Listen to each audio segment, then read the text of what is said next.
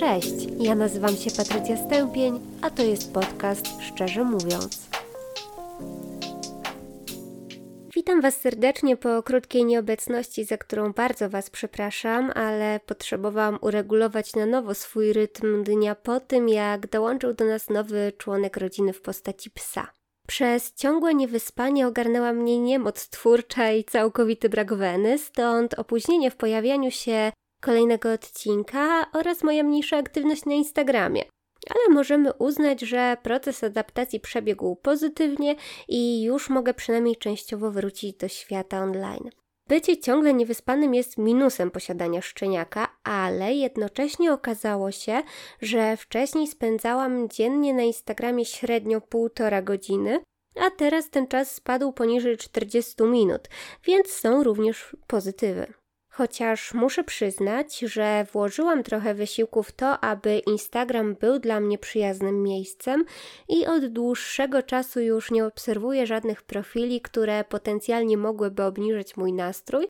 Za to skupiam się na naprawdę wartościowych treściach, także te półtora godziny dziennie nie było czasem straconym. Przejdźmy do tematu. Aby zrozumieć, dlaczego w ogóle poruszam ten temat, muszę nakreślić coś w stylu rysu historycznego, czyli po prostu opowiedzieć Wam, jaka byłam wcześniej. Może bez jakichś bliskich szczegółów, bo nie ma tutaj wystarczającej ilości czasu ani przestrzeni na opowiadanie mojej historii życia, a w zasadzie też nie chcę tego robić ale ogólnie rzecz biorąc, y, przez sporą część swojego życia, a na pewno przez okres nastoletni, byłam perfekcjonistką i miałam mnóstwo kompleksów. Codziennością było dla mnie także porównywanie się do innych. Oczywiście teraz również mi się to zdarza, bo niewielka doza perfekcjonizmu i konstruktywne porównywanie się do innych są ok i mogą być ogólnie korzystne, jednak na początku studiów, kiedy uczyliśmy się teorii osobowości, robiliśmy testy osobowości również na samych sobie i było to całkiem fajne doświadczenie. Wtedy w jednym z badań wyniki pokazały, że mam sumienność na poziomie 10 na 10. Teraz już na pewno by mi taka nie wyszła i jest to świetny przykład na to, że osobowość nie jest nam danym raz na zawsze konstruktem, ale da się nad nią pracować. Chociaż no cóż, nie jest to najłatwiejszy i najprzyjemniejszy proces. No i to jest właśnie pierwsza rzecz, którą chciałabym powiedzieć sobie z przeszłości. Że da się zmienić swoje podejście do życia i spojrzenie na świat, jeżeli włoży się w to dużo pracy.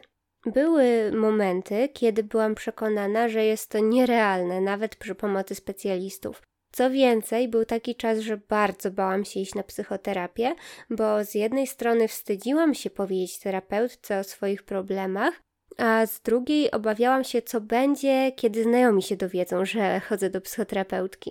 Jak się okazało, terapeutka z krzesła nie spadła, jak jej opowiedziałam o sobie, a znajomi wiedzą, że chodziłam na psychoterapię i chyba nikt nie zrobił z tego afery. Także jakbym spotkała samą siebie sprzed 10 lat, to na pewno zachęcałabym się do poszukiwania profesjonalnej pomocy, bo moje życie wygląda teraz całkowicie inaczej. A, no i tak jak już mówiłam w odcinku Psycholog z depresją, posiadanie jakiegoś problemu nie wyklucza cię z bycia psychologiem, jeżeli tylko robisz to z głową i kontrolujesz swój stan, bo o to też bardzo martwiłam się, zanim dostałam się na studia, a także w ciągu nich.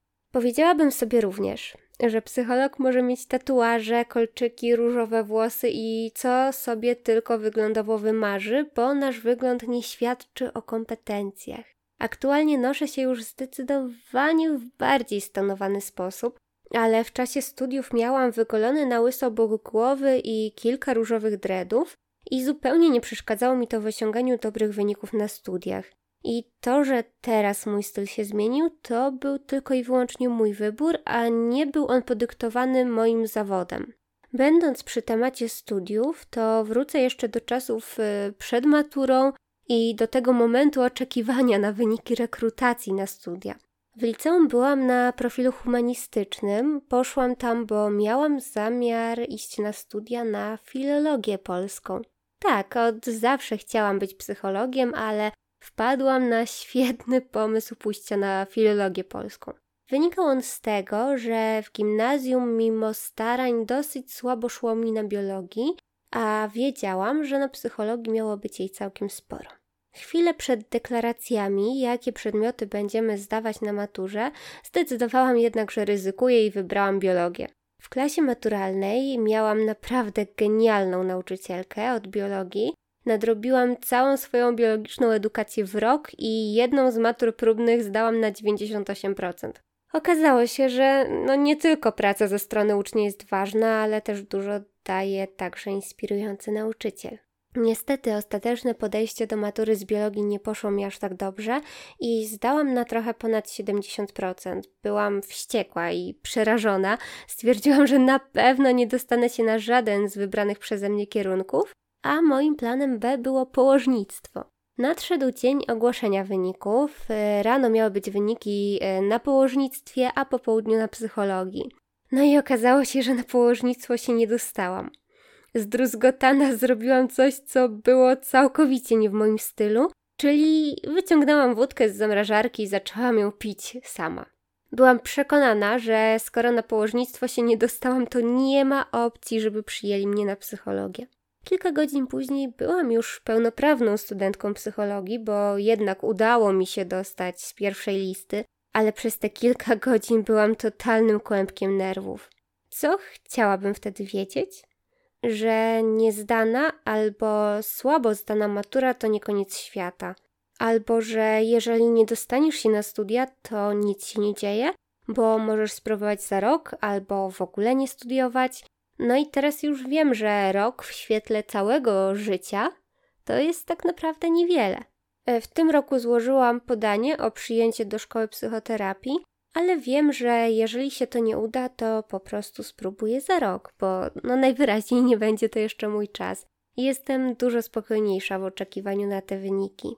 Kolejną rzeczą, do której zachęcałabym siebie z przeszłości, byłoby mówienie prawdy. Nie, żebym wcześniej była jakimś notorycznym kłamcą, albo żebym teraz w ogóle nigdy nie kłamała, bo w końcu jestem tylko człowiekiem, ale wcześniej zdarzało mi się odpowiedzieć na czyjeś pytanie nie do końca w zgodzie z własnymi przekonaniami, tylko dlatego, że norma społeczna tego wymagała, czyli byłam dużo większym konformistą niż aktualnie. Plusem jest fakt, że teraz często zdarza mi się powiedzieć prawdę, a ktoś myśli, że żartuję, więc y, wychodzę na odrobinę zabawniejszą niż normalnie jestem. Na przykład wybierałam kiedyś wino w jednym ze sklepów, gdzie był przeogromny wybór i podszedł do mnie pracownik, którego zadaniem było doradzanie klientom. Zapytał mnie, jakie kryteria wyboru wina zwykle stosuję i na jaką okazję jest mi teraz potrzebne.